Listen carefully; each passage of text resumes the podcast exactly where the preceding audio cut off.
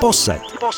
Podcast běžeckého seriálu Běhej lesy o aktivním pohybu, adrenalinu, cestování a posouvání osobních hranic.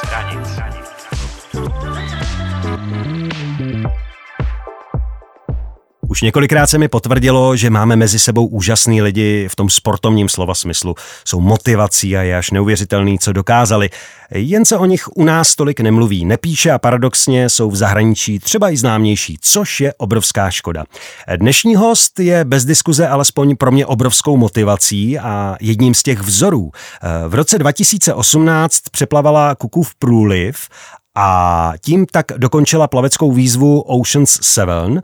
Věnuje se dálkovým běhům, kdy se stala několikrát mistryní České republiky, běžela i šestidenní závod New York, kde obsadila 2. místo a uběhla 616 kilometrů, no a letos dokončila absolutně nepochopitelný triatlon dlouhý 1111 kilometrů a tak dále. O tom všem bude ještě řeč. Vítám Abhejali Bernardovou v Posedu. Ahoj. Ahoj, děkuji moc za pozvání. Já doufám, že jsem nic nesplet v tom, já jsem vycházel z Wikipedie, teda z dalších zdrojů, tak bylo to v pořádku? Jo, určitě to bylo v pořádku. Jo. My se o tom všem budeme ještě bavit během toho dnešního rozhovoru. Používáš ještě svoje původní jméno Petra? Nepoužívám, už vlastně i v občance mám Abhejali. Fakt, máš v občance taky, jo?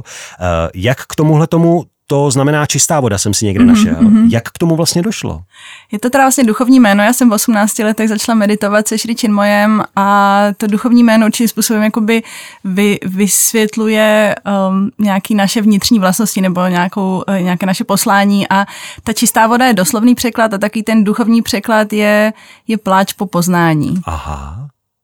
Což znamená, že jsou to nějaký výzvy, kterých se účastníš, můžu si to takhle jako... Jako i ty výzvy přeložit? Jsou vlastně, svým způsobem je dělám proto, abych tak nějak víc poznala, co ve mně je, co dokážu, aha, co nedokážu. Člověk, když si musí sáhnout hlouběji, tak prostě objevuje tam nějakou sílu, kterou jinak jako netuší možná, že tam je. Takže aha, i ty výzvy jsou vlastně součástí toho poznávání. Takže poznání sebe sama, jako jo? Poznání co sebe sama. Ještě, kde mám ukrytýho. Kdy a možná i kde se v tobě objevila ta vášeň pro vytrvalostní sporty, jako je třeba běh a to plavání? Právě to ve spojení s tou meditací, protože jakoby filozofii Sri Chinmoy a Sri Chinmoy maraton týmu, jehož jsem členkou, tak je sebepřekonání. No. A takže člověk, jako já právě si pamatuju, můj první běh byl, že jsem prostě vyběhla před dům, oběhla jsem kostel, bylo to 5 minut, říkala jsem si, jo, tak jsem byla běhat, takže to jako začalo postupně, ale člověk fakt zjišťuje, a my jsme to bylo, že jo, fakt před 25 lety, takže my jsme tehdy jako oddíl začali pořádat závody 6 hodin, 12 hodin, tak jsem si to všechno jako zkoušela a postupně člověk tak nějak jako objevoval tu krásu, takže ne, že bych nějak cíleně, že ze mě bude prostě ultraběžkyně nebo něco, ale všechno to tak jako postupně přicházelo a já jsem jako tomu neodolala a zkoušela jsem ty věci. To je úžasný. Já se musím teda přiznat, že třeba to plavání mi nikdy nebylo láskou, ale spíš nutnost. A pak jsem si přečet knížku od Lynne Cox, Antarktická míle. A jako musím teda říct a všem vřele doporučuji, pokud jste nečetli. A nemusíte vůbec s plaváním mít nic společného, ale je to neuvěřitelná knížka. A úplně jsem jako změnil na ten plavání názor. A alespoň v té teoretické jako rovině. Jo. Neměla si možnost se právě s tou zmiňovanou Lynne Cox někdy potkat? Jo, Lynne Cox mi tehdy přála, když myslím, že chyběla právě Cookova úžina do té 7. Ano. A ona je prostě fakt úžasná. A i ta knížka jako 100% doporučuji. Už jsem ji četla jako několikrát a přesně ukazuje, jakoby, že to plavání a v podstatě jakýkoliv sport může mít mnohem jakoby hlubší jako společenský přesah a to, co vlastně ona dokázala tím, že vlastně splavala jakoby z těch ostrovů z Malých Diomed do Ruska vlastně, takže jakože i to může pomoct nějakou studenou válku jako trošičku oteplit. Takže určitě přečíst doporučuji. Že jo, je to naprosto dokonalá knížka. V roce 2018 se ti podařilo dokončit zmiňovaný Oceans 7. Chápu to dobře, že horolezci mají svůj 7 summits, 7 vrcholů a plavci právě Oceans 7, co vlastně obsahuje tahle ta výzva? Ta výzva obsahuje právě 7 různých úžin po celé republice, teda po celém světě. Ano. A vlastně jednou z takových u nás rozhodně nejznámější je kanál La Manche, pak je tam Gibraltarská úžina, pak je tam kanál kostí na Havaji, ano. Pak je tam severní kanál mezi Irskem a Skotskem, ten je vlastně jako nejstudenější, pak je tam právě Cookova úžina a pak je tam Tsugaruský průliv v Japonsku. A doufám, že jsem na nic nezapomněla. Ne, ještě, a kanál Katalína v Americe, což je taková americká jako obdoba La Manche. Ale ten Cookův, ten byl poslední. Ten byl poslední. Což je Nový Zéland vlastně. Nový Zéland mezi vlastně severním a jižním ostrovem. Je mi jasný, že existují nějaký jako proudy, tam, kde plaveš, jsou poměrně silný, není to úplně jednoduchý. Ohrožovalo tě i něco krom těch proudů a toho vlivu počasí třeba i v rámci toho, co žije v tom oceánu? Jsou tam různý živočichové, si pamatuju, když jsem si, že Cookova úžina mě lákala jako hodně brzy, v podstatě po té, co jsem dala jako La Manche, což byla moje první z té 7, tak prostě Nový Zéland mě nějak jako vždycky fascinoval. A já si pamatuju, že jsem si tam četla, že každý jako 6. plavec se potká jako se žralokem, ale jenom, že prostě se přijde podívat, no a že ho jako vytáhnou na loď, to jako jediná přeplavba, kde tohle je dovolený. Zapíšou si ty souřadnice a když žralok jako odplave, takže se tam zase jako pustí do ty vody, tak si říkám, tak to teda v životě, jako to ani náhodou. A vlastně to stejný jako Katalína má žraloky, ale tím, jak jsem jako i pak víc plavala v moři, tak si člověk tak nějak jako zvykne, že ty živočichové tam jsou a pamatuju si třeba Gibraltar, což byla potom druhá přeplavba, tak plavu a vidím, že něco pode mnou jako vyplave a my jakože nemáme to moře, tak si úplně nevyznáme, jako co to je za tvora, tak nejdřív jako si kontroluju, že to není žralok, abych jim jako na loď, když tak řekla, rychle mě vytáhněte, ale byly to delfíni, takže... Takže oni pak říkali, jo, všude kolem nás skáčou, takže viděla jsem delfíny, měli jsme velryby, viděla jsem, nebo jednu, třeba meduzu jsem neviděla, ale strašně mě požahala na Havaji. Potom na severním kanálu jsou krásné meduzy, u nás se jim říká talířovky, ale z angličtiny, když bych to přeložila, tak je to jako lví hříva, to je mnohem ještě jako přesnější překlad. Jsou krásný, ale prostě nechcete si jich dotknout. Takže jsou tam jakoby ti tvorové, ale tak nějak člověk si pak časem uvědomí, že tam nejsou prostě proto, aby se na mě vrhli, až já tam skočím, že prostě to je jejich jako přírodní habitat a tak jako se nebojím prostě víc domů, tak se nebojím jako jít plavat. Naprosto chápu. Mně se strašně líbí, když jsem si dohledával informace o tom Oceans 7, o tom, jak si to dokončila, že tam byl takový dovětek, po dokončení přijela domů vlakem a další den šla do práce, takže žádný oslavy nebo někde něco velkolepého nebylo. Ty prostě to dokončíš a jdeš dál tím životem, jako jo? No tak ono, člověk tím stráví hodně čas jako dovolený a tak, jasně. Takže pak většinou se prostě musí hnout do práce, aby všechno stihnul udělat, aby ho nevyhodili z té práce. Neskutečný. Jak se člověk na takovou výzvu připravuje? Jen plave a plave? Když se bavíme jenom čistě o tom plavání teďka. Tak třeba vlastně teďka ten poslední La Manche, když to je takový nejčerstvější v mý paměti, nebo většinou ty přeplavby jsou studená voda a nemůže člověk mít neoprén, prostě máte jenom plavky, brejličky, čepičku. Takže plave a plave to je jedna věc, to je jako určitá vytrvalost, kterou potřebujeme mít. Ano. Druhá věc je, že potřebujeme mít otužilost, to znamená jako plavat ve studené vodě a většinou se snažím trošičku stlousnout, protože já moc se nekamarádím s tou studenou vodou. A ta třetí část je pro ně právě taková ta vnitřní příprava, což tam určitě mám jako velký náskok tím, že se jako ty roky věnuju meditaci, ale vždycky tam nějaké, jakoby člověk má nějaký obavy, něco se tam jakoby v něm děje, tak jako to dokázat jako sklidnit a ujasnit si, že to chci dělat a že proč to dělám, takže taková určitá vnitřní příprava. A to je dobře, že jsi na to narazila. Ty se věnuješ té meditaci, každý, kdo sportuje, tak ví, že výkon je z větší části o té hlavě právě.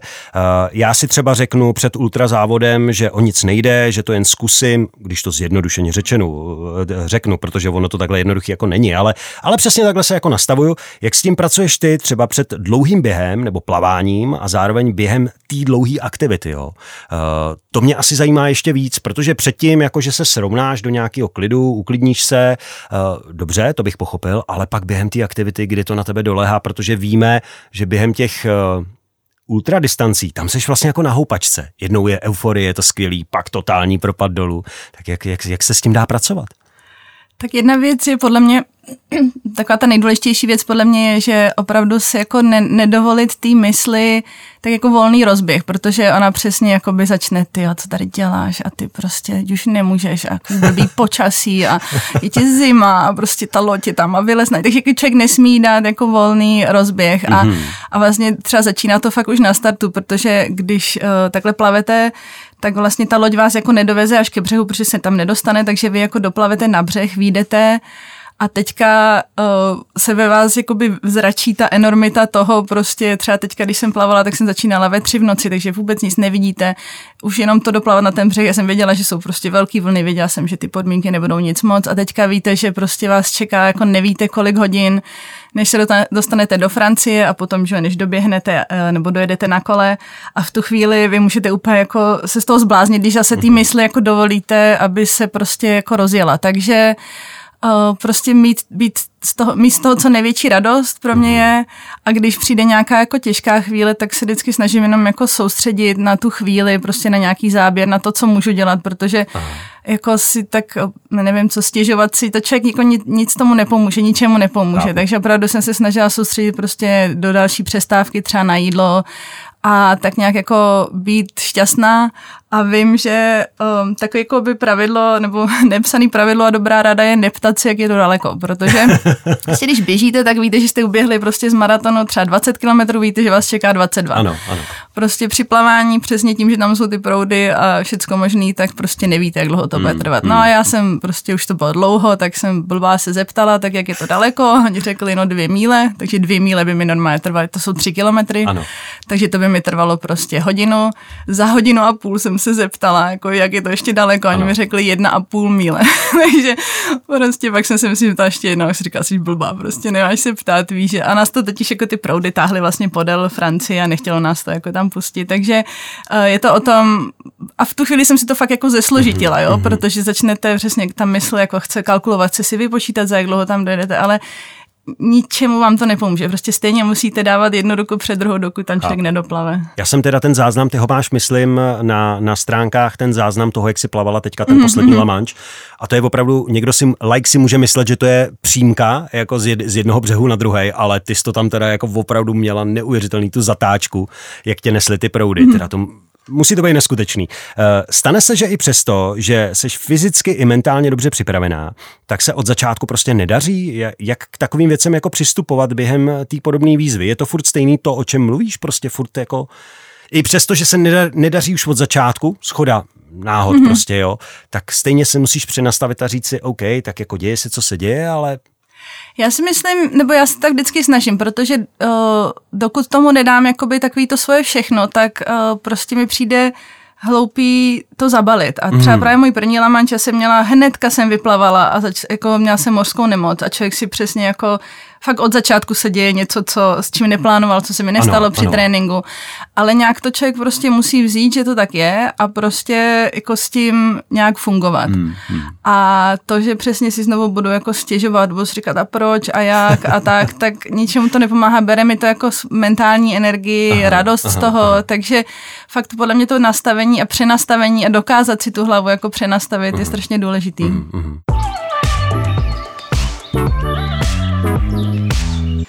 Pokud jsi sběratel maratonských medailí, tak zpozorni. Na Běhej lesy Jizerská si můžeš zaběhnout legendární Jizerskou 50 a na vybraných závodech i maratonskou distanci. Více zjistíš na běhejlesy.cz.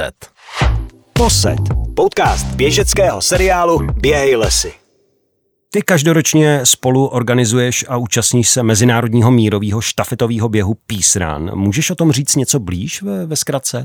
Tak vlastně mírový běh nebo Peace Run je štafetový běh, běhá se z horící pochodní, běhá se vlastně všude možně po světě. Ano. A jakoby poselstvím toho běhu je, nebo jsou takový dvě, že mír začíná jakoby v srdci každého z nás. Ano. A že mír začíná u mě, to znamená, že nemusím čekat na nějakého politika, až něco udělá, ale že já můžu dělat něco vlastně v té svojí komunitě, prostě ve svém městě.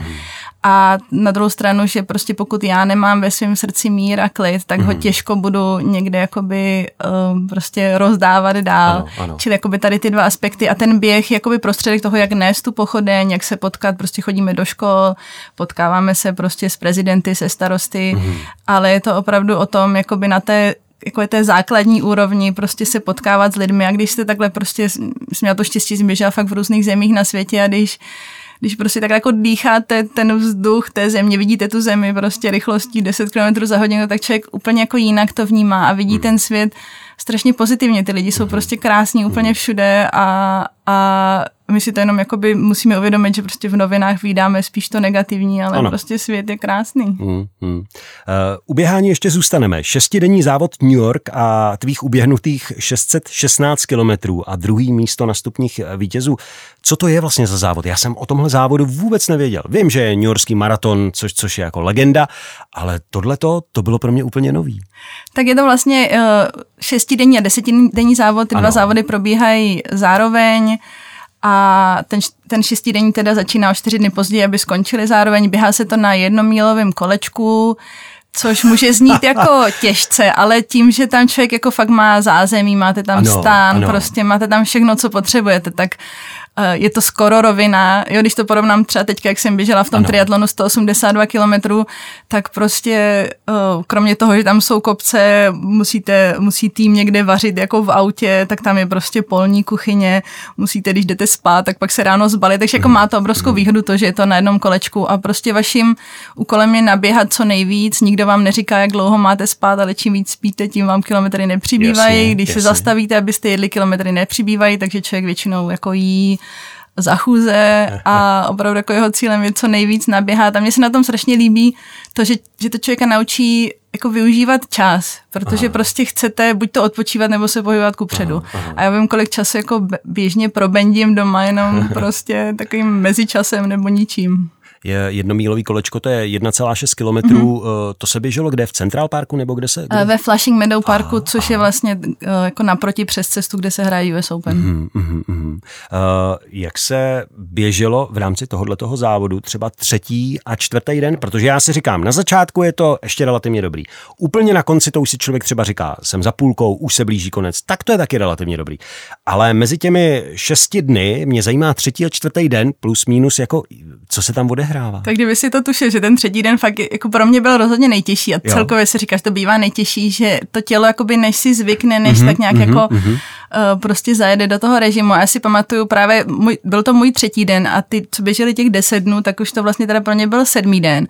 A oni mě začali předbíhat a říkám, to není možný, oni tady prostě o 4 dny díl než já a předbíhají mě, ale pak mi právě někdo, jako, kdo už to běžel po několika, ty říkal, že prostě, že to je tak, že ten den třetí je nejtěžší a že se to pak jako zlepší.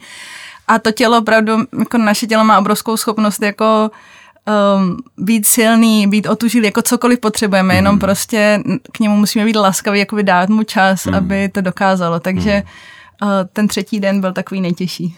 Po těch 6 dnech to tělo asi nebude ve stavu, jako při startu.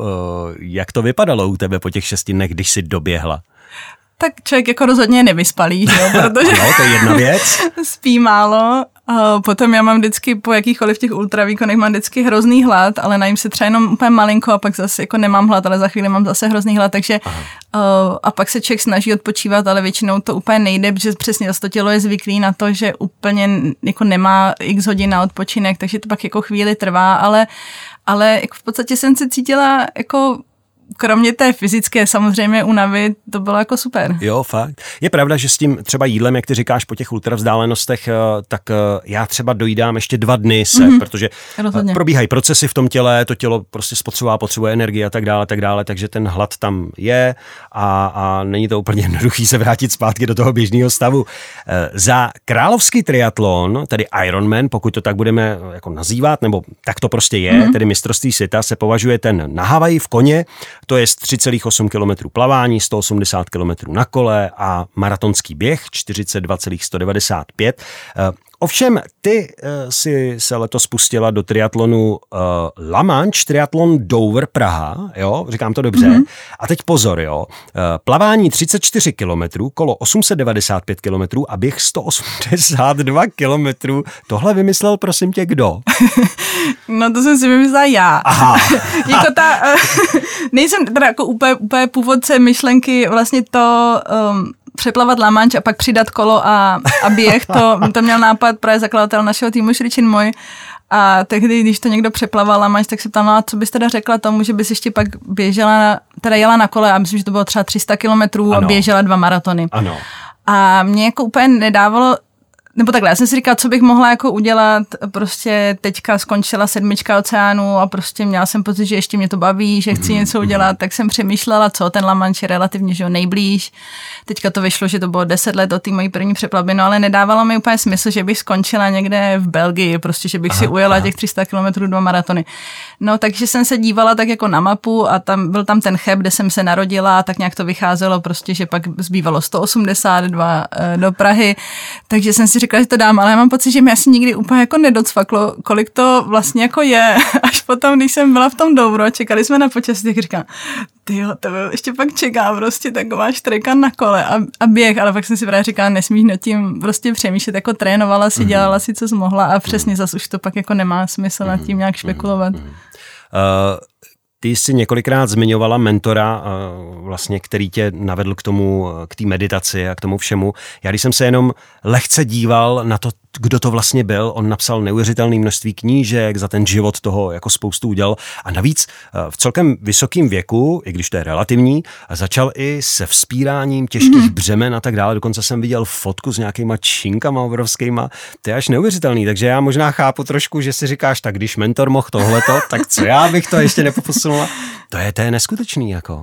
Tak je to o tom, že my si podle mě pak v jistým věku jako řekneme, že už jsme na to moc starý a podle mě to škoda, protože prostě samozřejmě jako to tělo, moje tělo rozhodně už mi neodpouští tolik, jak dřív, jako fakt musím trošku víc protahovat, musím dělat nějaké věci, ale zase to neznamená, že jako nemůžeme dělat nic, no až když mu bylo opravdu jakoby velikou inspirací v tom, jako co dělala, přesně říkala, jakože že prostě věk je často jenom nějaký číslo v naší hlavě a že záleží na tom, jak se k tomu jako i postavíme. Jo, s tím se dá určitě souhlasit.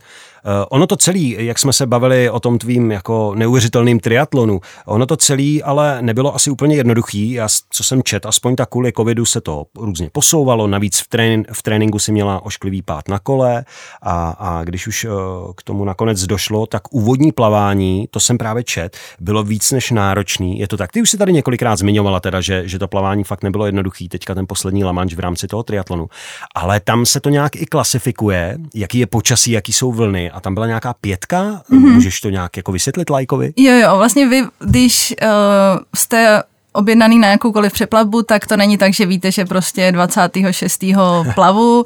Vy prostě máte nějaké období, kdy můžete plavat, ale záleží to vlastně na počasí. V podstatě nesmí foukat moc silný vítr.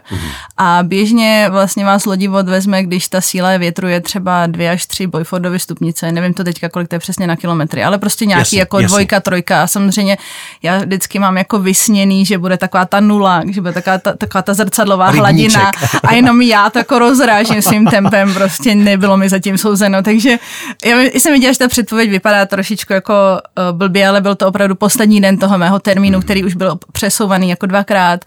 Takže jsem si říkala prostě, když řekl, že jdeme do toho, tak jsem se prostě přestala koukat na počasí, na předpověď počasí a snažila jsem se jako soustředit na to, že to opravdu jako přijde. No a že je nějaká předpověď a potom realita je buď to stejná, nebo lepší, nebo horší, no a my jsme měli prostě tu horší variantu, takže v podstatě velkou část té přeplavby byla tam 4 síla větru, nebo 5 pak celkem dlouho a to se vám fakt jakoby špatně plave, protože už tam jsou ty přepadávající vlny a člověk se nemůže jako dostat do nějakého rytmu, protože já by si běžně nadechu třeba na obě 2 strany, ale tady to na to jedu nešlo, protože jsem furt jako polikala vodu slanou, takže byla to taková jakoby bitva a člověk se snaží plavat rychle. Na druhou stranu jsem ještě plavala právě tím, že to bylo přesunované za období vlastně kolem Novu nebo Úplňku, kdy tím kanálem teče víc vody a člověk si to může představit, že to je jako řeka po dešti a vy vlastně se snažíte tu řeku přeplavat na druhou stranu a když je to po dešti tam víc vody, tak vás to víc odnáší jinam, než člověk chce plavat.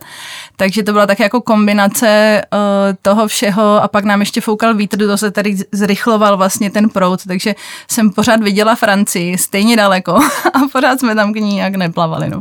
Člověk za to plavání napoliká, ty už si to zmiňovala, hrozně vody.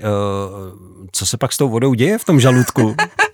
Tak není mu úplně dobře člověku, jakože může mít zase právě to na pomoc té mořské nemoci, takže to se nějak trošku během toho plavání mořskou nemoc potom Vlastně hodně jsem jí měla na cestě zpátky do Anglie na lodi, protože já prostě na to trpívám a vlastně lodivod kvůli různým těm prostě podmínkám mě nemohl nechat ve Francii, takže jsem se musela vracet do Anglie a pak jet znovu jako trajektem do Francie, abych mohla vyrazit na kolo. Takže ta jedna věc, že člověku jako je trošičku špatně a druhá věc je, že má jakoby napuchlý všechny sliznice, napuchlý jazyk, takže ho pak pár dnů jakoby bolí v krku a bolí jako jazyk.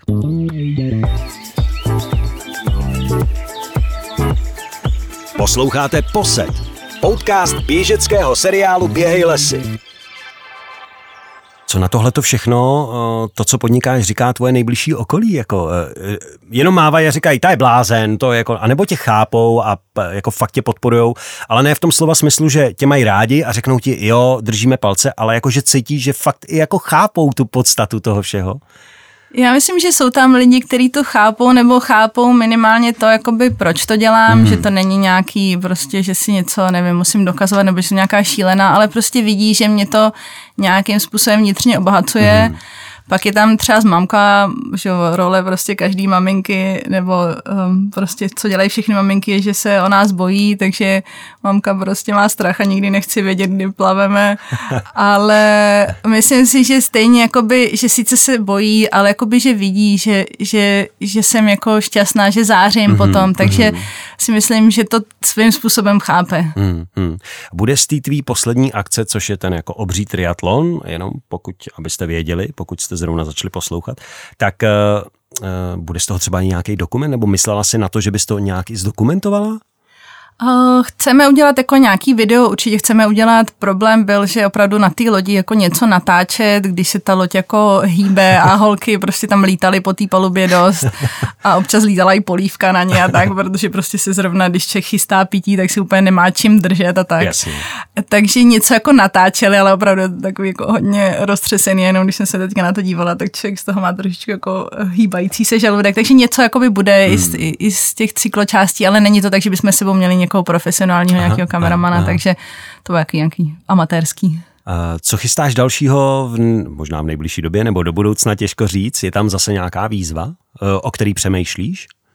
Je tam jakoby pár věcí, které mě lákají, ať už je to třeba prostě Peace Run, oběžet všem 50 americkýma státama, je tam nějaký Kilimanjáro mě láká vylézt, takže i plavání jsou tam prostě jako věci, takže jsou tam věci, ono pak něco se vykrystalizuje, něco zůstává někde na nějakým psaným nebo nepsaným seznamu a uvidíme, no. Těch 50 amerických států, ty jsi mi připomněla před pár lety pro dobročinný účely, něco podobného dělal člověk, kterýmu se říká Iron Cowboy, ten dělal 50 triatlonů v 50 státech Ameriky za 50 dní. Jo, a pak to ještě posunul, myslím, že v loni nebo předloni, dokonce za 100 dní dělal 100 triatlonů. Jako. A všechno to šlo jako v rámci dobročných účelů, nedělal to tak, že by se rozhodl doma na gauči, že něco takové zkusí. Tak to mi hrozně připomnělo, bylo by to hezký, že by to zase jako navazovalo na někoho, kdo už něco podobně takového jako udělal. Jak regeneruješ a jak odpočíváš potom všem po těchto výkonech?